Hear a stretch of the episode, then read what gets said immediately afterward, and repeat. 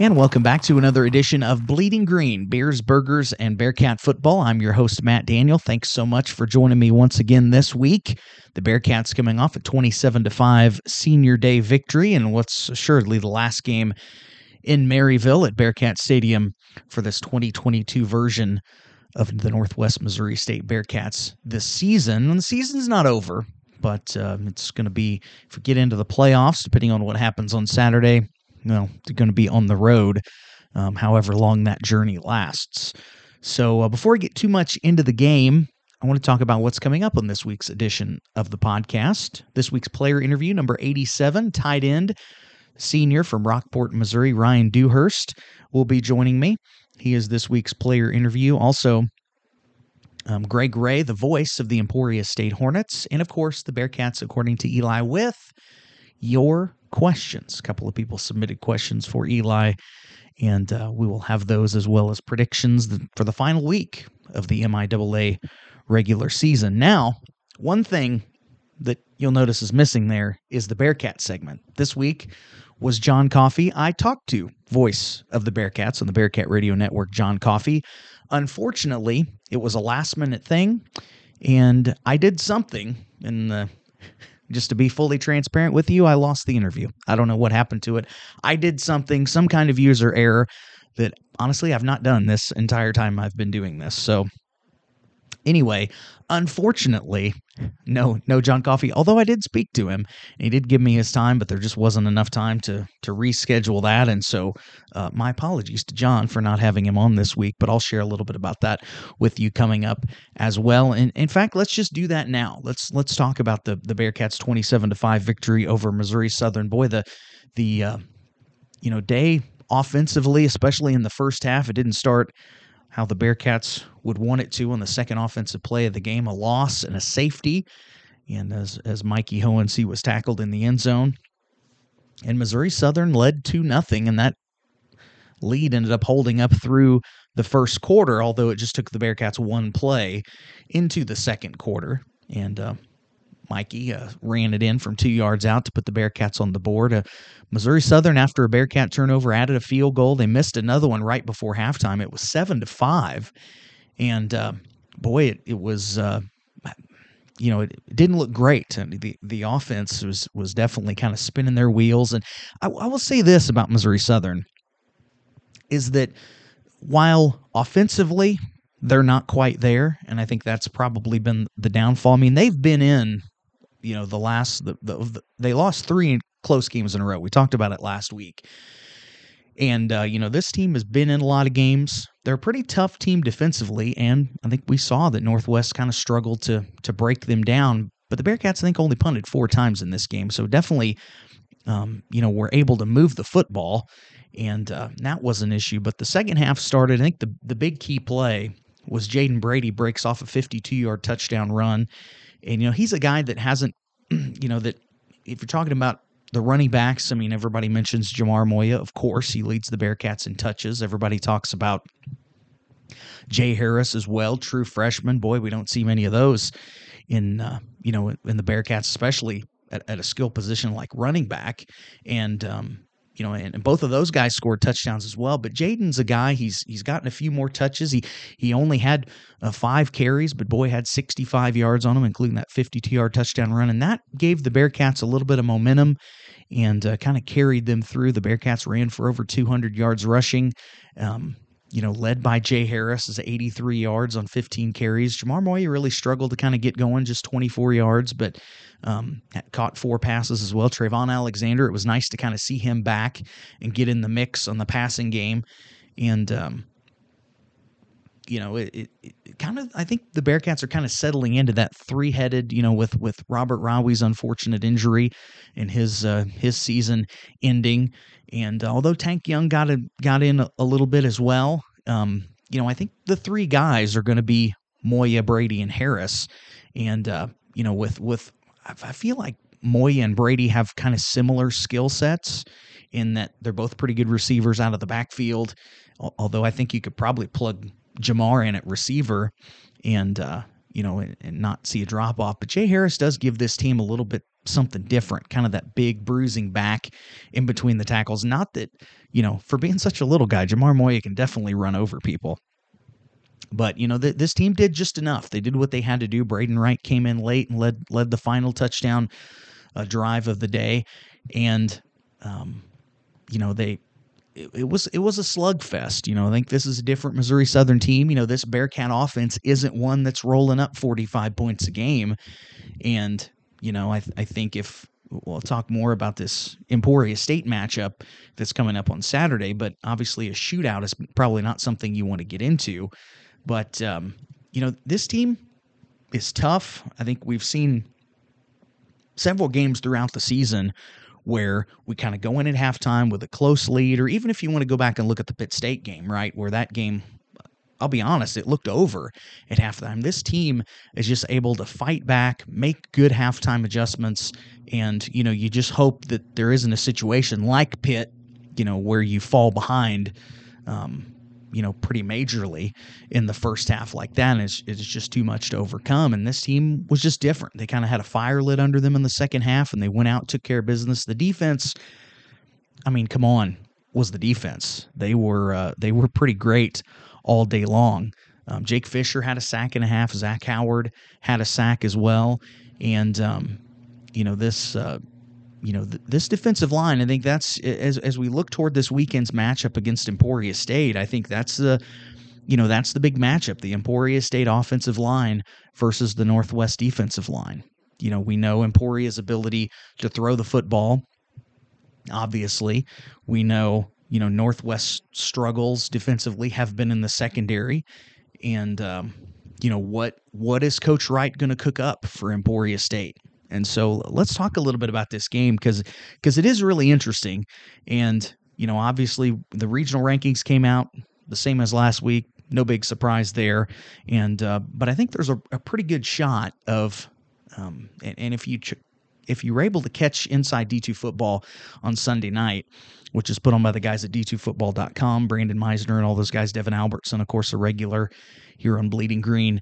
It uh, you know, they kind of break it down a little bit more. And, and I would encourage you, you know, to kind of understand a little bit more about the playoff selection process and things. There's Northwest is on the outside of looking in at this point, and obviously so's Emporia.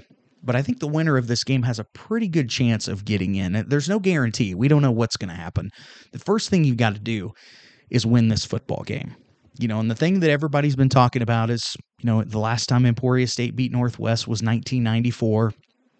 Okay, I I'll be honest, I really don't know how relevant that is this week. I mean, there's the history, and Emporia is going to have to fight against that. And, and, the Bearcats seem to have Emporia State's number. You know, if, if you want to go, I don't know, I think the, the best Emporia State teams of the last 20 years were probably in 15 and 16.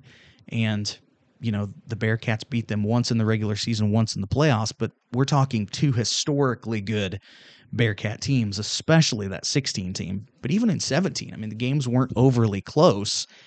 And, um, you know, I don't know. Is Braden, you know, we know Braden Gleason's a great quarterback for Emporia.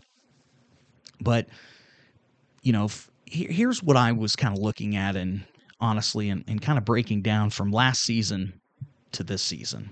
Because because what, what's the difference? You know, what happened last year? Well, the Bearcats had a pretty comprehensive 35 to 7 victory. And they had a big, Amani Donadell had a big touchdown early in the game. Mikey Hohensee had a long touchdown run. In fact, Emporia didn't even score until the fourth quarter of that football game. And, uh, you know, I mean, the big differences were, well, we had Al McKellar running for 169 yards. Mikey ran for 96 and uh, able to pretty comprehensively control that football game. But here was the difference in the game and what the Bearcat defense was able to do. Let's look at Braden Gleason's stats. And and again, his stats last year and his stats this year very comparable. And I'll break that down here in a second. But last year in this game, now of course it was senior day at Bearcat Stadium. Braden Gleason was 13 of 32 for 85 yards a touchdown, two picks. Now we weren't able to sack him. They have that quick passing game and a lot of different receivers. They they like to get involved but um, you know, but they were really able to throw off rhythm and, and do some really great things, and that's kind of has me. That's why I'm leaning toward. you know, I think there's a better chance of this being more of a defensive battle than it is a shootout. Um, and of course, especially get the Bearcat defense in there. I don't know this this Emporia State team's different, and and maybe they're better. I think the difference with this 2022 version of Emporia State's their defense. They rank third in uh, points allowed and yardage allowed in defense, right behind Northwest and Pitt State. So they've kind of put themselves up there instead of a middle of the road defense like they usually are with a pretty good offense. You know, that's the difference between them being six and six last year and eight and two this year at this point.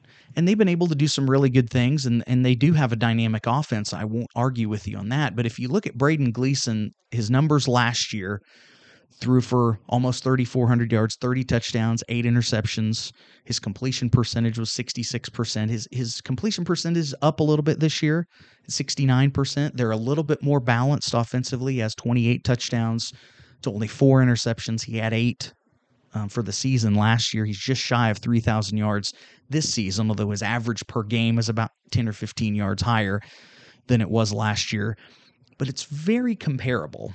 And um, and so I, I think the Bearcats have have a really good chance in this game to to keep Emporia from scoring 30. I think if they score 30, well that you know maybe we've got some problems uh, uh, offensively. But you know that's the matchup I'm more interested to see. To be quite honest with you, of course, it's strength on strength. The, the Bearcat defense against the Hornet offense is, is the Bearcat offense. What are they going to be able to do against this Emporia State defense, specifically against the run? Because that's where Emporia really excels defensively. They have do a really good job of shutting down teams um, and not allowing them to run the football. And so that's you know to me, as I'm looking at this game, I think that's going to be you know this Bearcat offensive line. I tell you what, some young guys on there, and it's you know made made all the comments all season long about it being a mash unit, not just the offensive line, but everybody. But I mean, this offensive line, the last few weeks has really come together, especially these last two weeks, really run the football well, and um, you know that that they're kind of this offensive line has found their identity, and you know, I know we've struggled to, to throw the football a little bit but we really haven't needed to. We've we've ran the ball well enough, especially in the second half last week. That was great. They really kind of imposed their will on Missouri Southern and say the same thing against Nebraska Kearney. And so, can they do that this week against Emporia State? And Emporia, you know, they run that weird 3 3 kind of stack defense with five DBs. I think that's some opportunity for the Bearcat offensive line and, you know, bring in your extra tight ends and and line up and, and pound the football at them. So so we'll see what happens. What's my prediction? Well, it's probably no shock. You probably tell who I'm going to pick. I almost I don't think I've ever picked against the Bearcats. So, but of course, Eli and myself will have our picks later on at the end of the show. Also, Greg Ray, voice of the Emporia State Hornets, will be on and, and give me give us the um, opposition view from the other sideline, but we'll take a timeout right now. Come back next with this week's player interview, tied in Ryan Dewhurst, right after this here on Bleeding Green.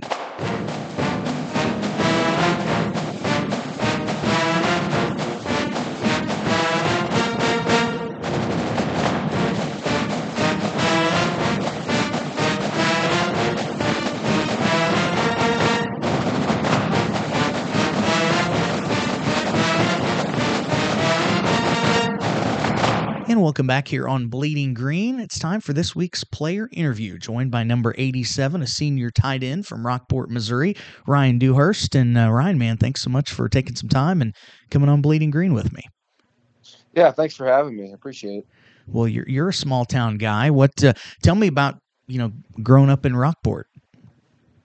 Oh, you know, like you said, it's a real small town, and uh, I uh, graduated with a class about 23 kids, and I think, if I remember right, it was 21 of them I've known literally uh, since I was about four years old. So uh, I know a lot of people they kind of like, oh man, there's something to do out there, but I wouldn't have changed for a world. I loved it out there, so I still talk with most of my classmates uh, on a weekly basis, you know, and we're we were a pretty tight knit group, so it was really enjoyable. I loved it out there, and I still love going home and seeing everyone, and you know, because in a small town, everyone knows everyone, and you know, I go back and just like at the store, just talk to people and stuff like that. So, yeah, I really enjoy growing up in Rockport.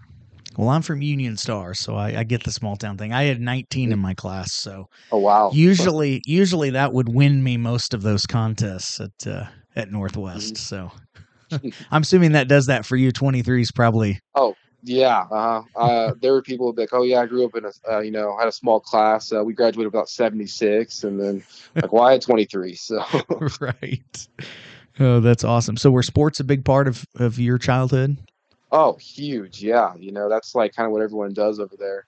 So my uh, freshman year, I played five sports actually. I was in cross country, football, basketball, track, and I played baseball over in Auburn uh, my freshman year. And I kind of like basically like up until like my sophomore year, I did every single sport I could just because I just loved competition. I loved to compete and uh, oh, I yeah, I just loved all that kind of stuff. So I, like I said, I would, every single year I was in at least probably four sports. So, well, in a small town too, it's whatever season is is that's whatever we're playing, pretty much. Exactly. Mm-hmm, exactly. so, w- was football always your first love, or did that kind of develop later? So, uh, the first my first love, I guess, for a sport would uh, probably, I mean, I, guess you don't really, I don't know if you count this as a sport, but I know NASCAR, which is real redneck of me to say. But uh, growing up, I loved NASCAR, and my uh, love of football developed whenever we first uh, moved to Arizona. I lived there from about uh, 10 to 12 uh, years old. And uh, my first NFL game was the NFC Championship. We watched the the Cardinals beat the Eagles go to the Super Bowl, and that was really what sparked my love for football. Just being in that like atmosphere was absolutely incredible and watching that amazing game. I can still uh, see it with my uh, um, right now, like it was yesterday. Larry Fitzgerald scoring three touchdowns, and that really is what sparked my love for football. I think was that moment right there. That was just an incredible experience. That was so grateful to uh, to experience. So, did you have a favorite player growing up? Uh, yeah, Larry Fitzgerald. Not even close. He's my favorite player by far. So, all right. So, well, I got to ask you about the NASCAR thing because you know Northwest has some ties with with guys who are, have been in pit crews, and Jared Erspamer, who went into the, the Hall of Fame on Homecoming, is on Chase Elliott's crew. And so, uh, is NASCAR? Mm-hmm. Do you still follow it? Are you still a fan? Uh, not really. No, I, I was just like a, kind of like younger like phase for me. Uh, I was a really big fan of Jeff Gordon, and then I, I followed him up until he retired. But ever since he retired, I don't really follow it anymore. So yeah, whenever I was younger, I was all over it. I loved it. Well, Jared Erspamer was actually on his pit crew, Jeff Gordon's last year too. So that's kind of that's kind of a nice little bit of Bearcat uh, Bearcat Jeff Gordon trivia mm-hmm. there. so, uh, so, so you know, going to high school, obviously, you know, later as you got older, what you you played football and then you still ran track. Is that right? Yeah. So uh, after my sophomore year, because I just didn't really have much time, so I didn't do cross country anymore after, after my sophomore year, and then I just did football, basketball, and track, and that was it. Okay. Do you have any favorite favorite memories from um, whether it's you know any of those sports in in high school? Um, my favorite memory, just of all sports, would have to be uh, probably beating East Atchison my senior year. It was a huge rivalry game. It was getting hyped up. They were undefeated for the first time since they had uh, combined uh, Tarkio and Fairfax to become East Atchison. And we were undefeated at the time too. And there was just a lot of banter going back and forth. And I had probably the best game of my high school career offensively that game. And that was just uh, really, really, that was just awesome because we had, I mean, we called the Atchison County Super Bowl just because the whole county shows up because we only have three towns in the county. And the whole uh, county was there and just be able to um, have the game that I did then was awesome. So, and, what posi- was, what positions did you play? So I uh, in high school I played tight end and defensive end, but I mean eight man with injuries and stuff, and like just like what uh, our coaches wanted to do, I kind of played all over the place. Um, I know on defense I played every single position. I played D tackle, I played linebacker, I even took a couple snaps at safety uh, one time, and then uh, offensively I play wide out. Uh, I play tight end mostly, and then I took a couple snaps at running back, and um, yeah, that's pr- uh, pretty much it offensively. But uh, oh yeah, I guess I played I played guard a little bit too, uh, one week. So yeah, just pretty much um, you know, because uh, eight man, small school, so we don't have uh, many guys on the team. The biggest team I had was 28, and the smallest was my freshman year, which is 19 guys.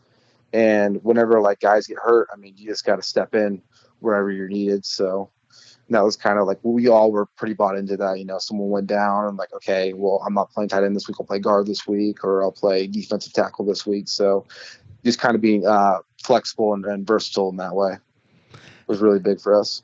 So was college football always something that you wanted to do? And at what point in your high school career was it like, okay, this this can really happen for me? Uh, yeah, definitely was something I always wanted to do, but I didn't really know if I was capable of doing it really until honestly, uh, like I said, that game against East Atchison my senior year. Um, that's when it really hit me. I was like, I think I, because I just um, felt so dominant in that game, and just like I was on another level than the kids I was competing with. And then afterwards, my uh, coach, who's Ross Hastert, who played, uh, he played center here at Northwest. He came up uh, to me the uh, following week and asked me, "Do you have any aspirations of playing at the next level?" And I was like, "Well, coach, I mean, I'd love to, but I'm not sure if I can." And he told me, "He's like, well, I'm telling you right now, you can play at Northwest if you want to. I'm sure they'd probably love to have you." And that really like that was what ever really sunk in. I was like, "Oh wow, I can really do this if I want if I want to." So were there any other schools that you considered, or was it? What, did you always have your sights set on on Northwest? No, uh, there were a bunch of schools that talked to me. I had a bunch of NAIA schools that talked to me, but I didn't even give them time of day. Really, I, just wasn't interested in going to an NA, uh, an NAIA school. So, and uh, Northwest was the only uh, D2 school that reached out to me, and like I wasn't sure if they're going to offer me. So at first, even whenever they like reached out to me and took me on the visit, I wasn't even, I didn't even think I was going to get an offer. So I was still kind of on the fence because I was like, well, unless I get an offer, I don't really know if I want to go because I, I, I wanted them to want me to come play, you know. And once I got uh, my offer, I was immediately, uh, you know, all in. I was like, yep, this is where I want to go. So, do you, do you remember what do you remember about about your visit? Who was your host? Uh, my host was Shelby McMillan. So he's another eight man guy. I played uh, against him at Stanberry, So, and he, he was a great guy. I remember playing against him in high school. And uh, I remember the one thing that we all thought going against him was we were like, this guy's, you know, he's incredible. So he was kind of like almost like a little bit of an idol to me uh, growing up because he was a uh, senior, I believe, whenever I was a freshman or sophomore. But he was very dominant against us and against every team he played. So, you know, seeing him and having him uh, as my host was pretty cool, and being able to talk to him. So, yeah, I um I do remember my visit when we were on. We came here. It was Martin Luther uh, King Jr. weekend, and it just snowed. And uh, we watched. We went to A and G's. It was part of their uh, like recruiting uh, thing. They were showing all the highlights and stuff of players. But while we were waiting, they showed uh, they had a playoff game. It was the Vikings and uh, the Saints, and it was the uh, the miracle in Minneapolis. Was right before we were getting ready to start. That happened right as Coach Wright was walking in to introduce the rest of the coaching staff. So that was pretty cool. I remember that. So yeah, it was really cool meeting Shelby and then meeting some of the other players. Um, uh, I, I can't remember. A lot of them were seniors, so they graduated before I even uh, got here. But they were guys that Shelby lived with. So, but yeah, was, it was a pretty cool experience to come up here on a visit. So, awesome. Yeah, that's pretty cool. So, you have any special memories from your redshirt year? I know a lot of guys. You know, obviously, there's a lot of you guys from that 2018 recruiting class that are on this team, big part of this team. Do you have any just kind of that that year and and getting uh, Joe Q sicked on you? I mean, do you have any special oh, memories? Yeah. yeah, a couple. I uh, I think probably my favorite was fall camp, just because I mean we were all like just getting here. We were meeting each other for the first time. Of course, fall camp is always a grind, no matter how old or young you are. And uh, I just remember meeting all the guys, and like we were all uh, on one floor up in Millikan.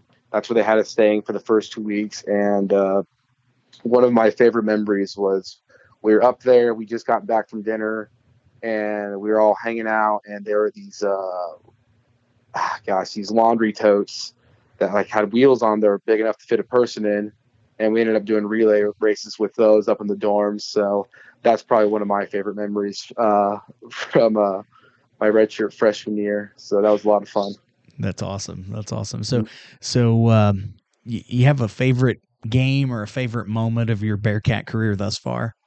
Oh, uh, Washburn this year, easy. That game was uh, incredible. So I was fortunate enough to uh, to be able to uh, play in that game and be a part of it, and uh, just driving down that last 24 seconds and kicking that game winning field was an unreal experience. And then uh, that I think that's probably one of the loudest I've heard Bearcat Stadium get to. So that was just uh, all together. That fourth quarter was just an awesome experience. So yeah, that was that was awesome. It, it was pretty special for sure. So mm-hmm. so Ryan, what's your major, and then what uh, what kind of plans do you have for uh, after graduation? So my major is exercise science, and uh, my plan right now is to go into physical therapy. I've applied to grad school, so uh, to get into uh, PT programs at a bunch of different schools. So I'm waiting to hear back on them now. I did it pretty early because most of uh, their application process ends around December, and they usually won't get back to me until after that. So I'm kind of waiting to hear back from schools right now, and I, it's going to be a while, but yeah, that's my plan right now, and I'm super excited to uh, do that and to move on to the next stage of my life. So. All right, perfect. Well, uh, I got the pick six here, six final questions. Are you ready for them? Sure am. All right. First question: You have any pregame rituals? Are you a superstitious guy, like have to wear the same socks or anything like that? Oh yeah. So uh, for me, I the socks I wear during the game. Those that's the first thing I put on during the morning, and then I eat a bag of uh, uh, purple Skittles. I think they're dark berry. I always call them the purple Skittles. Uh, yeah, I eat a bag of purple Skittles before uh, games, so that's my superstition. I have to do that. All right, awesome. What's something that's universally liked that you don't like?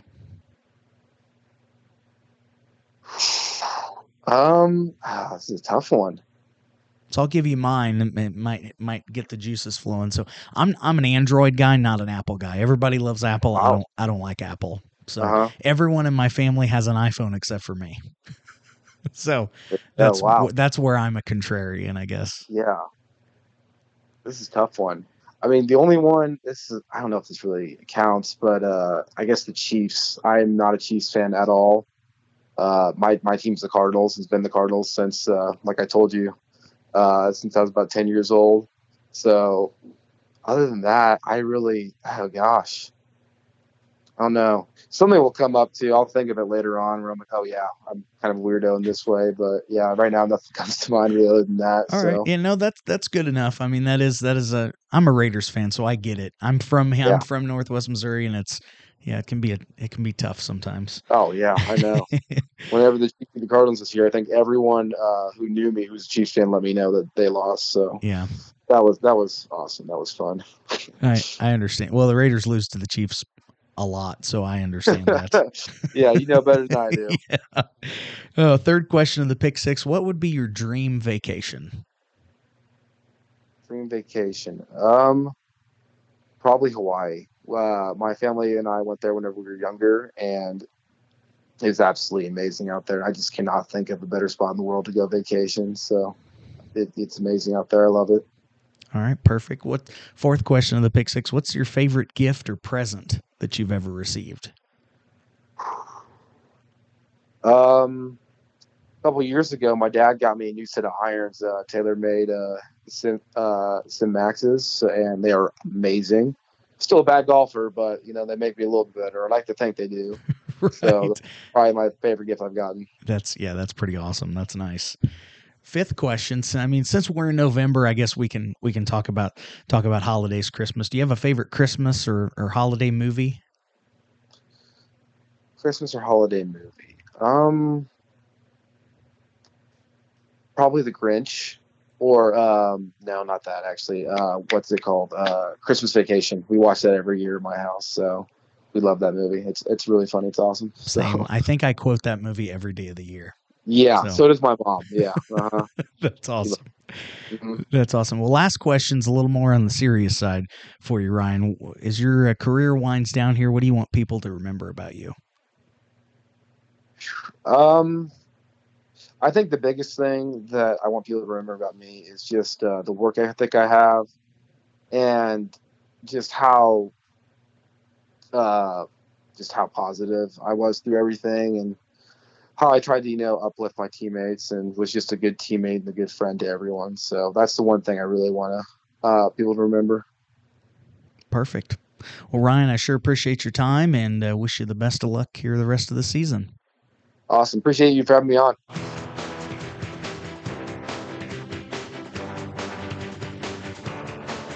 Hey, Bearcat fans, this is Mel Tjeerdsma, former Bearcat coach. You're listening to Bleeding Green with Matt Daniel.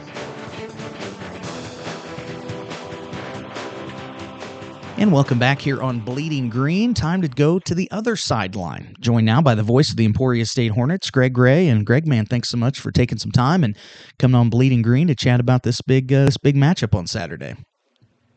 Thank you for asking me to be a part of your podcast. Well, well, let's talk a little bit about the Hornets. I mean, you know, they were um, you know, picked not quite to be where they were. But uh, honestly, I know there there were a lot of folks. I kind of thought, you know, Emporia was one of those teams that had that definitely had the potential. Especially with the quarterback, I think it starts with Braden Gleason. But you know, how, how does Emporia, you know, how does how, how do the the Hornets feel like where they're at, at at this point in the season from where maybe they ex- themselves expected to be? I, I think they expected to, to be almost right where they're at, uh, maybe uh, just a little better uh, after you know two losses, a close one to Pittsburg State, and then uh, and a game that we didn't play very well at uh, against Central Oklahoma. You take those two games away, and uh, Emporia State.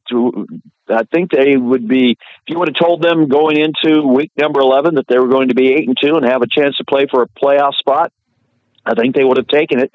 Um, and then after you've been through 10 games already, then you can look back and say, well, if we would have made a play here or made a play there or made a stop there, uh, we, we might be talking about a completely, you know, uh, a season where there's no doubt about what's going to happen for Emporia State at, at the end of the regular season. Uh, unfortunately, uh, same with uh, Northwest Missouri State.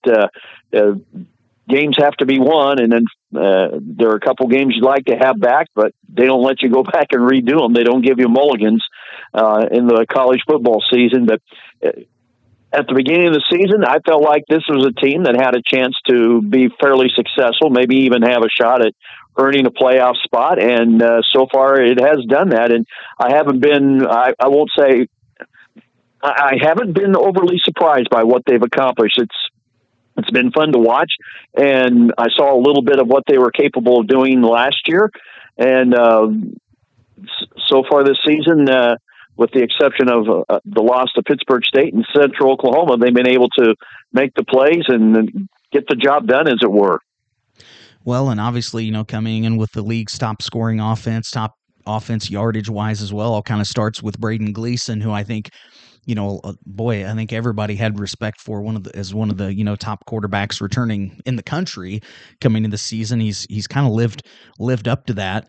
Um, what's been the difference between him specifically, or, or maybe the entire offense from last year's team to this 2022 team? Probably just knowledge and experience with it. Uh, last year was his first year as the starting quarterback, and last year they the coaches uh, asked him to basically manage the team. You know, don't turn it over. You know, keep the keep the train on the track, so to speak. And this year, they've given him a little more of a leadership uh, role. Of uh, hey, this is your offense. You lead it. Uh, you're the you're the one that needs to set the tone, and that's what he did during the off season. He got the receivers together. He got the running backs together. He got players together, and they they spent some time together during the summer and I think that's been a big reason of why they've been successful. Uh, you can look at, you know, it's kind of interesting. You bring some of this up, but uh, on uh, Coach Hagan's show this week, we kind of talked about it. You know, Braden has impressive numbers, but he doesn't have those impressive numbers if he doesn't have guys around him to make plays, and he's he's got a bevy of players that can make plays for him, both receivers and running backs and then you throw in the offensive line that is playing at a, I think, a very high level. And I, think that's where a lot of games are won or losses by who controls that line of scrimmage. Uh, and the Emporia State offensive line has done a good job doing that. They've given Braden time to make reads and find the the open receiver, or maybe find the, the receiver that uh, best gets the job done. And then the receivers have done a really nice job of making catches. Uh, it, it, it took a while for this train to get going. Uh, won an easy game to start off the season against Northeastern State. Go down to Edmond, Oklahoma, and lose to Central Oklahoma, where the offense really never did find its rhythm. But then in the next week, bounced back with a win over Missouri Western, lost a heartbreaker to Pittsburg State, and then came back with a, another nice win over Washburn. You just kind of see the the momentum of the train kind of pick up speed as the season's gone along, and you can tell that Braden Gleason trusts his receivers, and the receivers know that Braden Gleason's going to be able to get the ball to them when they can. And the running backs understand that the offensive line is going to give them holes to run through if they're just patient. And it's been kind of fun to see it all come together. It took a while for it, for the train to get going full steam ahead, but right now I think it is operating at a very high level.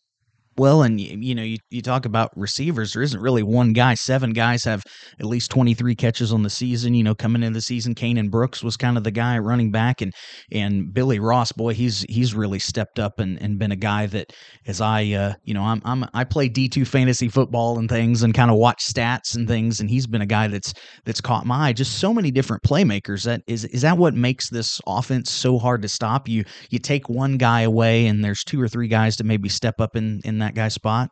I, I think that's a lot of what helps keep making it successful is that uh, there isn't uh, just one guy they know they have to count on and that they have to say this guy has to get the job done. It's got you've got a number of players who can make catches, and as you mentioned, Billy Ross has really done a nice job. Kane Brooks has battled through some some injuries, some ankle injuries, and he's uh, hopefully going to be ready to go. He didn't play against Lincoln uh, and, and, saw uh, limited playing time against Fort Hays State. But you know, he's had some big games. Uh, Billy Ross Jr.'s had some big games, and there's a true freshman that uh, the future looks pretty bright for in Kingsley Bennett, who's shown flashes that he can make some things happen. And I think that's kind of what helped keep a lot of these guys fresh a little bit. Some of them have missed a, a few games here or there because of little nagging injuries, either an ankle injury or a shoulder injury. Uh, but hopefully they're all healthy. But they they seem to be be fresh enough, and you don't. If you're a running back and you're carrying the ball 30 to 40 times a game, uh, your body's not going to be the same getting ready for week number 11 as it was back in week four and five. And fortunately, nobody's been told, you know, hey, you've got to carry the bulk of the load.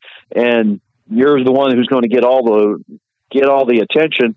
Uh, I think the the receivers and the players have been able to, and the running backs have been able, for the most part, able to keep themselves healthy and keep themselves fresh. Well, and and then you look, you know, the thing I think that that has been most impressive maybe is this team defensively kind of solidified their spot behind Northwest and Pitt State as number three in scoring defense, number three in yardage. Talk a little bit about this defense and kind of how they've been able to to take a step forward this year. Uh, it's kind of interesting you bring that up because uh, before my games, I always try to talk to the opposing coaches, and every coach that I've talked to so far this season, that's the one area that they feel like Emporia State has improved maybe the most is on the defensive side. Uh, the, the, defense um, last year took, took its lumps, um, especially in the secondary, gave up a lot of big plays, and that was one of the focuses during the off season. Okay, how do we not give up so many big plays. That was a big Achilles uh, heel for the Hornet defense last year. Gave up a lot of big plays, some of them on third down, some of them on first down. This year, there haven't been as many big plays given up. Uh, there's been occasional. Uh, we gave up a big play to Lincoln. They gave up a big play to Fort Hays State scoring plays. But for the most part this season, those plays have been very, very few, and they've been able to limit the explosive plays that teams have had in the past against them, and uh, they use they play the defense that uh, Iowa State has made made famous: three down linemen, uh, linebackers, and then five uh, defensive backs. Uh, it's it's uh, been real they've worked really well together. The defensive lines played well together. The linebackers have had a, a really outstanding season, but it's a secondary play that is the most improved from a year ago.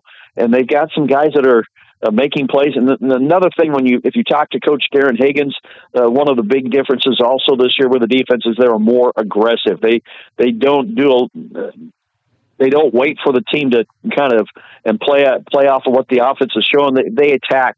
They're more of attacking, uh, as evident when you look at the last couple of games, especially when Fort Hays State they had seven quarterback sacks and had six quarterback sacks, I believe, last week against Lincoln.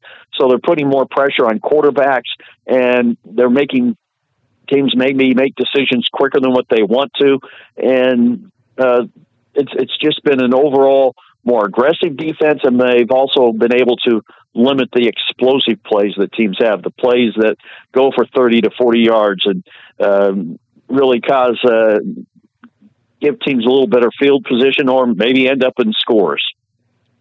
Well, and, and then let's talk about special teams too. That's you know in a, in a, in a game like this, you know that's you know that's probably going to come down to it. Obviously, got a you know got a pretty decent punting game and and and decent kicking game. How do the Hornets feel about the special teams? They're really, really pleased with it, especially when you have a, a returning All American punter in Ross Brungard, who's averaging close to 42 to 43 yards per punt. And then, uh, middle of the season, there was a switch in the place kickers um, and went to a true freshman, and uh, he had made uh, 19 of his extra points in a row. He, he missed one this last Saturday, his first miss of the, of the season, and he's uh, been pretty decent on the field goal tries. And then uh, our former place kicker had been handling ha- uh, kickoff duties, but he uh, suffered an injury himself, so he's been limited in that. But uh, if you talk to the coaches, they're really pleased to, with uh, one, the, both the kickers Cade Dodson, who's the place kicker now, a true freshman, and uh, Ross Brungart, but also the kick coverage and the kickoff coverage and the even the return game has uh, done a good job this season, and uh, they've been really pleased, and they felt like that the special teams have allowed them to, uh, you know, maintain control of football games, and in some aspects, uh, we go to the game at Missouri Southern, and uh, of course the wind's blowing, gale force winds, pardon me. And the the call of the game was, you know, do you go with the win or against the win in the third quarter? In the fourth quarter, they chose to go with the win in the fourth quarter, and that proved to pay dividends when a punt goes only about four yards because it gets caught up in the wind. So they've been really pleased with the way the the, the special teams have played this season. Well, and let's talk about last week's game against Lincoln. I don't think the final final score really tells the whole, um, you know, the whole story of the game statistically. I mean, over 500 yards offense, kind of what you'd expect. The the score a little bit closer. Of course, Lincoln scores a couple late touchdowns, but um, you know, Braden Gleason had one interception going into the game, did throw three against Lincoln. Was it a situ? You know, was I mean, you know, I know as Bearcat fans, some people you know outside of the team as us fans kind of talked about last week kind of maybe being a trap game. Was that you know was was it just a situation of the hornets you know maybe being a little bit sloppy and and uh, you know that classic kind of trap game before this big matchup? Eh, maybe a little bit. Uh, maybe looking a little bit uh, uh, taking a a sneak peek over the fence, so to speak, to see what's uh, what's waiting up the up the line. So uh, a little bit because they they knew that Northwest Missouri State was going to be the final opponent and most likely uh, a game that would determine who could and would uh, advance to the playoffs. Um, uh, Lincoln, I'll we'll give them a little credit. They put together a nice drive to start the game. They had to settle for a field goal, and Emporia State scores a, a couple of touchdowns uh, to go up uh, with with a missed extra point, they're up thirteen to three, and it, it kind of floats back and forth. But in the third quarter, Emporia State kind of reasserted their dominance, and they built a thirty-five to ten lead. And uh, the rest of the game, Coach Garin Higgins uh, felt like it was uh, an opportune time to start giving some uh, second, third, and fourth string guys who don't get a lot of playing time, some younger guys, some playing experience, some game experience, give them some film to work with uh, in the film room and uh, give them something to work on and focus on as they continue to prepare for what for this week, and uh, even as they get down the road, at least now they have something that they can look at on film to see. Okay, if I do this, that maybe that won't happen, or if I keep doing this, I'll keep having success. And uh, there were some younger players who had some uh, good moments, but there were some others that uh, didn't have as good as moments. But uh, that's part of it. Sometimes uh, in the game of football, and I'm I'm a firm believer in this uh, and a staunch supporter of it. You have to have been there and done that. Uh, you have to have been on the field and experienced what it's like to be in a in a certain situation or other situations. You have to experience, uh, you know, game situations, and until you do that, uh, you can practice all you want, and you maybe have it down in practice, but uh, game speed is a lot different speed, regardless of who you're playing and that game experience is huge. And that's what he was able to to do with some of the younger players is get them some game experience, get them a chance to uh, get film, as it were, and uh, make their own mistakes and learn from their mistakes, and uh, hopefully allows them to get better. Well, and obviously such such a big matchup. You know, it's basically a, a playoff game, and and uh, although the the winner, there's no guarantee that they find themselves as one of the top seven in the region, but there's at least a chance. You got to win to at least be in that conversation. And you know, we know about history. I'm, I'm sure everybody's talked, although you know these these players weren't born. Uh, you know, the last time Emporia beat Northwest. I mean, that's that's at least in the conversation, and, and people talk about that, and everybody's saying, "Hey, you know, the, I think this you know, although maybe those Emporia State teams in 15 and 16 were better than this Emporia team, um, you know, these this Northwest team isn't at that level. But it seems like that, you know, if if Emporia is going to end that streak, this seems to be kind of the year year to do it. W- what are your thoughts, and, and what's Emporia need to do to to uh, come out and keep their season, uh, their hopes for a postseason alive on Saturday? For me, for Emporia State, if they just keep playing the way they have, keep um, maintaining the get if if the offense can uh, put together a couple of drives where the offense is just clicking, boom, boom, boom, boom, boom, and, and you're scoring. Uh, if we see what we did offensively, uh, what we did against Fort Hays State, uh, and did against uh, even Nebraska Kearney, for that matter, uh, then then I. I like the offense's chances of being able to be successful. And defensively, they still have to go out there and find a way to stop the run and try to force and Northwest Missouri State to be uh, maybe one dimensional, but even though uh, I don't know if you can really do that, the defense still had the key for them is maybe try to force a few turnovers, but one, don't give up the huge big plays, don't give up the explosive plays. Uh, keep those to a minimum if you can, and force Northwest Missouri State to really work for their their points. And if the offense can get going and get a pace going where it can maybe tire out the defense because uh, uh, talking with other coaches, uh, trying to simulate what Emporia State does offensively in practice is a real challenge. And uh, if you're not uh, ready for it, it can it can wear you out in a hurry, and you can find uh, the defense maybe a little bit on the tired side or, gas side, as it were, and hopefully that that can be a case. And the last I, I kind of remember the last time Emporia State beat uh, Northwest Missouri State was Mel Tjeerdsma's first year, and uh, it uh, it was a, a, a game that uh, Emporia State was uh, able to get a nice effort from. But ever since then, th- there have been some close games. You mentioned uh, the 2015 and 16. It's just unfortunate for Emporia State that that was also at the time that Northwest Missouri State had some of the best uh, teams in their school's history and some of the best teams in Division Two history at that particular time. So that was uh, some tough sledding for Emporia State at that time. Well, it ought to be a great matchup, and, and we'll see. It looks like it's going to be a be a cold one, but uh, it, it's it's going to be a, a great matchup, and and uh, sh- should be a you know play playoff type atmosphere on the field for sure. And Greg, man, I sure appreciate you taking some time and coming on to chat with me. It's been my pleasure.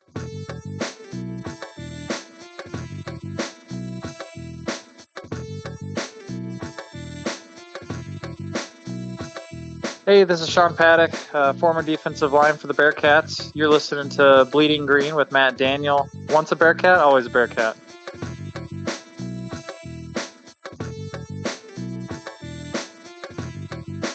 And back here on Bleeding Green with, well, you know what it is. It's the Bearcats, according to Eli. Eli, buddy, what's going on? Nothing. I'm just excited that we get to do this, and we won the game last night. I'm really happy. Well, not last night, last week. Um, Mm-hmm. but I'm really happy about that. Pretty, pretty, and pretty nice for us. They, they had a good chance in the first half, but then during third quarter we started picking it up, and then we did some insane stuff to bring us the win. So I'm happy about that. Yep. Yeah, big long touchdown run kind of broke it open right after halftime, and yeah, it was uh, it was pretty good, pretty solid performance. The defense, man, was doing their thing. Uh huh. At first, they were kind of. our offense was terrible, but th- uh, there was an insane run where they busted through like all of our guys. It was insane. I think was that their runner back or quarterback? Their runner back, right? I don't remember, to But be honest with They you. They were insane. They were like pushing through all of our people. It was insane. We stopped them before they got the touchdown because all Mhm. they got was a safety and a field goal. Yep. Anyway, yeah. I was boy that safety happened. I'll be honest with you. So my my score was twenty seven to nine, and boy that safety happened, and I thought they're actually going to get nine points here, but it was twenty seven to five. But I was, that was pretty close. You had thirty two to ten with your score, so we were both actually pretty close to the to the final score. Yeah. I would say I was off by five. My other score was off by like one, two, three, Five also. five. Oh, both scores Mhm. off by five. That's terrible. Ten all. that's pretty close. Well, let's look at the rest of the results because you, my friend, had a six and zero week. And you had a five and one. Yep. Why did you pick? Why did you pick Mo West? hmm Well, let's start with that game. Mo West at UCM. Uh, It, listen, I'll never be sad when Mo West loses, but it was I was in a weird spot because for our um, for a playoff resume, it would have helped us if Missouri Western would have won. To be honest with you, and uh, you picked UCM, and boy, it was kind of a crazy game, double overtime. UCM pulls it out forty to thirty-seven. And uh, that was my lone loss of the week. And yep, you uh, you correctly picked UCM. So How props many, to you, man. How many games behind you am I now? No, we'll talk about that in a minute. But on the very first play of the first overtime, UCM went for a trick play. Their running back threw the ball, and Mo West safety wide open in the end zone just dropped it. It should have it was a terrible throw. He shouldn't have made it. And but he drops it. UCM scores a touchdown. Mo West wins if they make that catch, but I'm not bitter. I'm not bitter at all. Um, okay, well then, uh, boy, UCO almost pulled one on over Nebraska Kearney, and I thought that game would be relatively close, but I didn't think it would come down to the last second. Kearney, we were watching that game in the stands. In fact, you were giving me a hard time. I was watching the the final field goal on the the MIAA network on on my app on my phone, and uh, Kearney kicks a field goal with no time left to win twenty to eighteen. We both picked Kearney, but um, yeah, that ended up being a really close game. I really wish that Central won and I picked Central. I wish that happened. But Oh, Central Oklahoma, you mean? yeah. And uh, well, Pitt, of course, wins. They won 37-23, beating Washburn. We both, um, we both had them winning that game, although it was not quite as close as we thought. Um, Hays beats Northeastern State. No big shocker there, 27 to 14. Both of those. Um, are you okay over there? Yeah. Is there like a gust of wind in here? Uh, No, it was just you blowing the, the microphone. Um, but uh, yeah, both of those teams just want the season to be over. Emporia, little bit closer against Lincoln than we thought. I mean, the, the final score, 35 24, it's the least amount of points Lincoln's given up all year and the most points they've scored, and they still lose by 11. Now, they scored a couple late touchdowns, but Braden Gleason did throw three picks. That's kind of interesting. I We both thought, I thought Emporia was going to score 70 on them. So, uh, but they could be forgiven, maybe overlooking Lincoln a bit for the big matchup this weekend against the Bearcats. So who there you go. Are you listening? Emporia State. Yeah. We're going to Emporia Yeah. on Saturday. I Yeah. mean, last week. Who So, against? Missouri Southern. Yeah. That was pretty. So, Yep. So The here's Lions. here's the standings up to this point. Um, I went five and one. You went six and zero. You are four games behind me. I'm 48 and 12. You're 44 and 16. So, but that's good. You picked up a game, and and uh, here we go. You ready to do uh, the week 11, last week of the MIAA regular season? You ready for this pick 'em? Yeah, I'm good. Okay. And uh, by the way, we have questions this week. We have listener submitted questions, multiple ones. Yeah, So not just two, not just three, not just four, not just five, six. I think. no, I think four. What? You're overselling it, buddy. You're way, way overselling it. Now everybody's going to be disappointed. But anyway, I I didn't know if we'd get one, so that's that's pretty good. So At least we got some. yep. All right, let's do the pick'em this week first. Lincoln at Missouri Western. I don't know. Season's over for both teams. Mo West has just been really disappointing. As much as they like to talk at the beginning of the season, it is kind of funny. I'll be honest. I have zero love for Missouri Western, and I do find it kind of funny that Coach Willie has talked the big game that he talks, and his team just continually massively underperforms because they have talent. There's no doubt about that. They just they just don't know how to close out games and, and win games. Anyway, I'm not disappointed at that. But Western's going to win this big. This is a no brainer. Lincoln Lincoln has no chance. 42 to 19 is what I'm going to go with. What That do you think, higher Eli? Than our score against Lincoln. Now we had 58. I think it was 58 17, 58 20, Oh. something like that. 58 20 maybe. How did they score on us? A couple How? long touchdowns and then we turned the ball over, I think. Okay. Obviously, I'm gonna go with Ling. Just kidding. Missouri Western destroys them. Absolutely demolish them, leaving them crying their eyes out. no. 36 12 I was cl- I was gonna pick 42 like you, but I decided no, no. Yeah, likely story. All right, Washburn's at Missouri Southern. Uh, um, you know, Missouri Southern could really end the season really well for them. Um, I don't think they will. I just think Washburn's better, even though they don't have much to play for. I think they win it 29 17, but it could even be a closer game than that. Washburn. You're going to go Washburn? Yours was 27 to 14, right? Sometimes I wonder if we're in the same room. I wonder if we're actually three feet away from each other, which we are, face to face. No, Washburn 29, Missouri Southern 17. I'm gonna go with. I don't think it'd be that close. 36 21. Okay. Fort Hays State, they just want the season to be over for sure. At Pitt, Hays has no chance. I don't. demolishes, Pitt destroys. Yeah, They will not even be able to have one breath without their defense being set back out there. Every second, their defense will be back out there. Hays just isn't good, and I'm kind of surprised that they have fallen as far as they have. But I'm going to go 35-10 Pitt. I used to think of Hays as a pretty decent team. hmm Oh yeah, I looked at uh, some old text I had, and uh, apparently, I picked Northeastern State over a good team.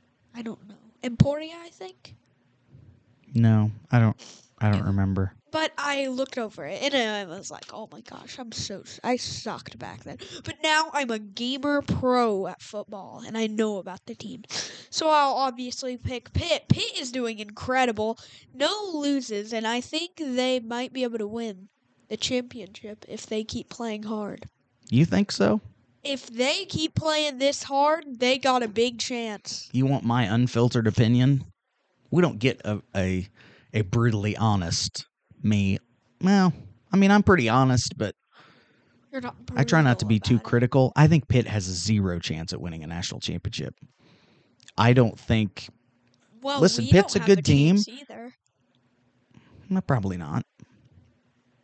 It does. I mean, Pitt is not an elite team. They're a good team. They have a really good defense, and that will probably keep them in most games. But I, I, I cannot imagine them beating um, Ferris or Grand Valley. And I Oh, mean, yeah, that's Ferris is incredible. Yeah, Grand Valley beat him this year, but but I still think I mean Ferris could definitely come back and beat Grand Valley in the playoffs. We'll see. I hope not. I'm no fan Just of kidding. Ferris. s- we don't really have a chance. Now, that's me But being pretty harsh against Pitt. So, um, Pitt has had a, an amazing season. I don't want to take anything away from them. They certainly deserve to beat the Bearcats. They um, that was a tough loss, but I mean, you know, we make one more defensive play in the first half and we probably win that game. And so I just don't believe Pitt is head and shoulders above the rest of the MIAA, in my opinion. But anyway, so what are you going to go? You're going to go Pitt. What's your score, buddy? We're losing. We're losing. Hey, dude. We're Is that supposed to be there?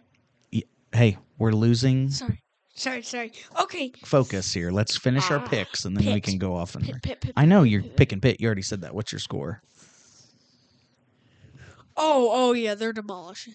He pit, um, seventy-two to thirty-six. Wow, that'd be a lot of points for. That'd been, I think, the most points Pitt will have given up this year. That's a almost a basketball score. Okay, fair enough. Nebraska Kearney at Northeastern State. Even though Kearney's season's over, I'm they'll uh, they'll finish strong. 45-14 Kearney is what I'm Didn't going we with. beat Kearney?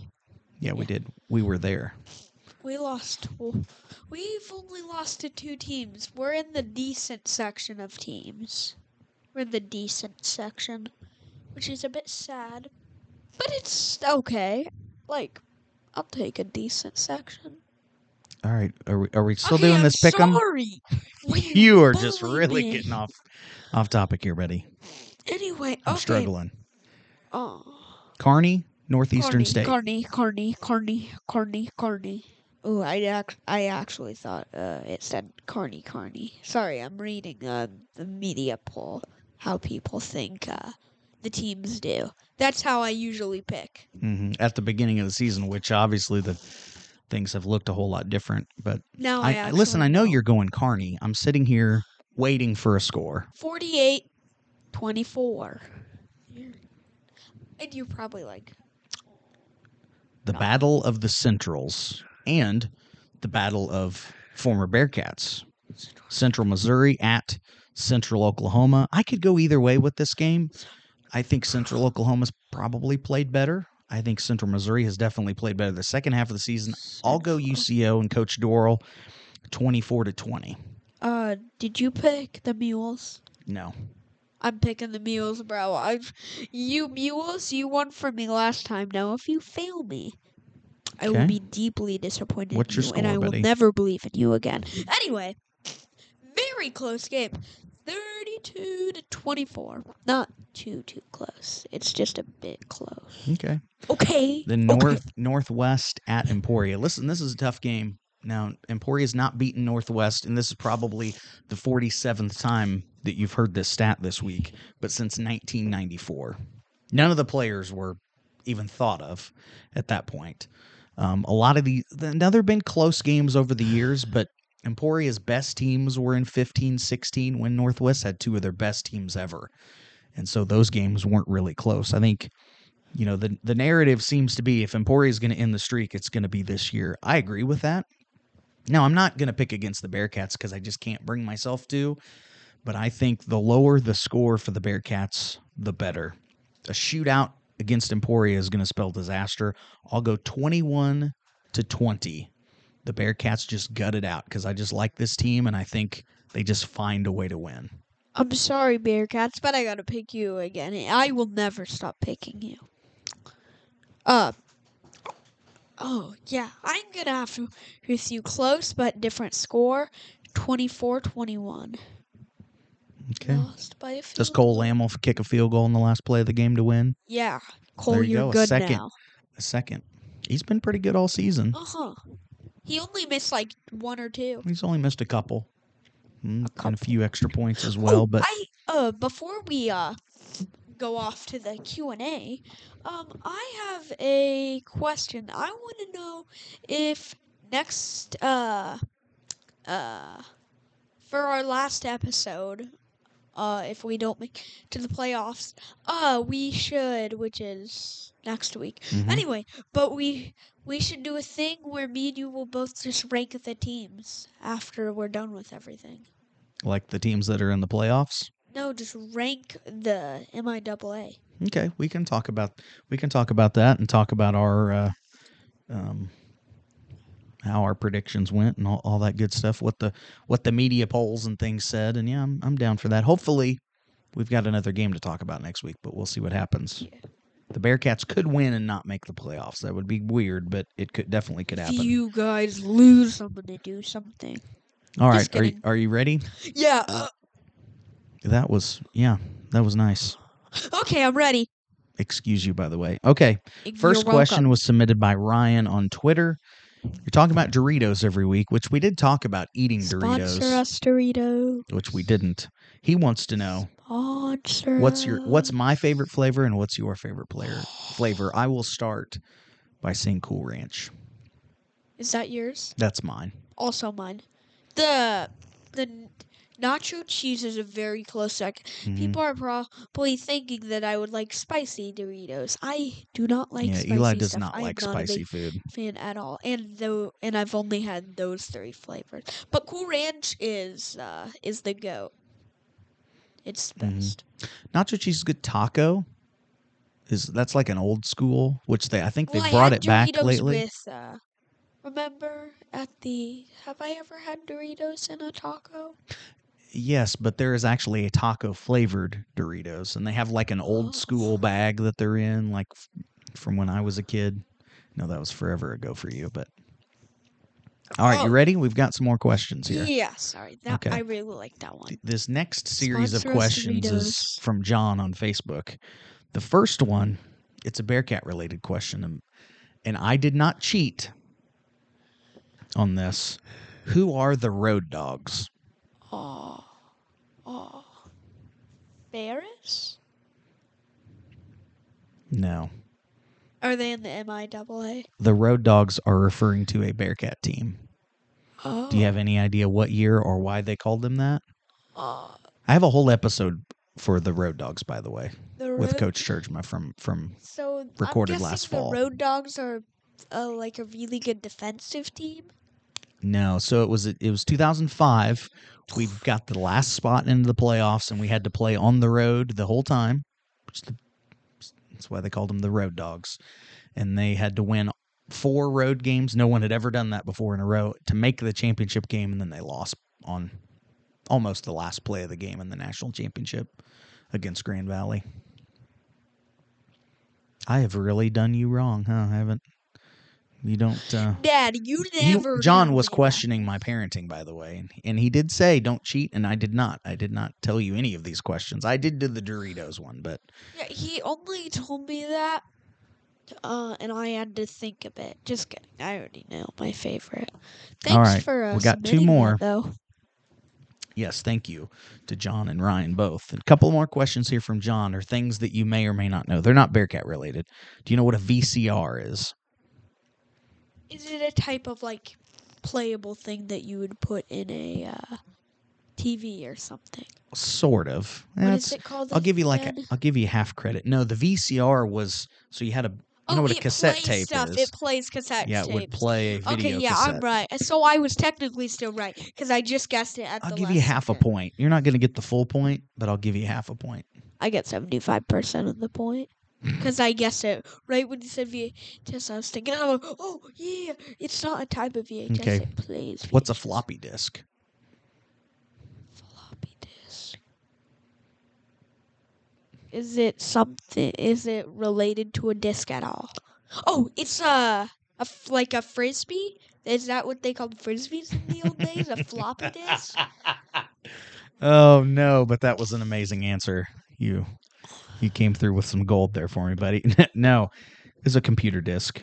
Oh. Now we have thumb drives and stuff. I don't even know if you know what a thumb drive is, Oh, I but farted. um, Oh, well, is it like those little things that you put in the computer mhm. and like? But I this was a disk you would stick in the computer. They started out as floppy, then some were like a hard disk, but they still technically well, called them a floppy people disk. People could try to use them as frisbees, like frisbee them into their computer. Oh, that'd be so cool. That'd be the you're best trick. you're shot. trying, but yeah, you get I get zero points for that. point. You don't get any points for that. Well, but I was so close. all right, buddy. Well, that's. I think this is our longest segment of the season. It is. So, again, if you want to submit a question for Eli or myself, you can tweet us underscore bleeding underscore green. Um, you can send a, a request on Facebook either to myself personally, or you can send it, um, or you leave a comment on the fan page or, or wherever it is. That's where Hold some of them came from, or you can just leave it on the uh, Bleeding Green podcast Facebook page. I have four things to say before we end Okay, it's, it's all yours, buddy. Go for it. Okay. So first of all, um, you may be like, oh well, I I don't want to submit a question. Well, why don't you just do it? Cause like, if you don't have an idea, just come on. It can be anything. It doesn't matter. It can be movie related, unless it's Harry Potter, because I know nothing about Harry Potter, but I know all the other nerdy stuff except DC as well. I'm probably a disappointment now to half the people listening. Anyway, but uh, the other thing is sponsor us Doritos, please, please. I don't even want money. I just want to meet the Dorito CEO and then have Doritos after he touches them, not to be weird. And I just prize it as my most prized possession. That's weird. And then You I want a it weird. Doritos Tesla, Elon Musk. So uh, yeah. Anyway, after that, um, I guess I don't have four things. The Bearcats are. They're not green. Actually, well, actually, no, no, no, never mind. They're not gray, unless we're doing the special day. They're not yellow. They're not blue. They're not red. That'd be really weird if the Bearcats were red. But they are green. bodily functions and all. That's Eli and the Bearcats, according to Eli. You know this this whole idea of me and him and I recording it in one take. You know, no no redos, no editing. I may have to revisit that. We'll uh, anyway. We'll see what happens. He's. I tell you what. I'm. I, I enjoy this. I think he's enjoying it as well as as you can kind of tell. He's kind of been ratcheting things up, and uh, you know, th- this podcast in general is really special to me. And uh, you know me, I tend to get sappy sometimes, and here we go. But uh, but it is, it's really special, and I, and I thank you for sharing this with me. Um, you know, honestly, we would probably do it whether anybody listened or not. But to uh, the way the podcast has grown this season compared to last season, and I owe it all to you. I mean, seriously, for for taking time out of your week to listen. And you know, if there's something you want to hear, maybe a guest you would like to hear in the off season. I've got a few lined out, but uh, the whole off season isn't scheduled by any means. And so I'm always open to suggestions and and you know, I I want to make this podcast about you. You know, who do you want to hear? What former Bearcats do you want to hear from and and hear me talk to or certain questions you would like folks to ask and I may there may be some kind of mailbag or something coming. Of course, would encourage you. You can submit questions for Eli or myself for next week's podcast. You can tweet them out underscore bleeding underscore green on Twitter, on the uh, on the Facebook group Bleeding Green Podcast as well, and uh, you know you can send me a message on on Facebook or Twitter if if you follow my personal um, account as well. So, um, but you can certainly send messages through those and and uh, and that's great. And I, I absolutely appreciate that. But anything you can do to help make this podcast better and help this thing grow i think uh, we're still just scratching the surface of what bleeding green can be if i'm being honest. And so uh, you know it's hard to believe we're we're nearing the end of season two but um, I, I've I'm enjoying the heck out of this, and I, and I hope you are too. So thank you for being a part of this. But that's going to do it for this week's edition of Bleeding Green Beers, Burgers, and Bearcat Football. Thanks to everybody and all of my guests this week. Thanks to you for listening, and as always, go Bearcats.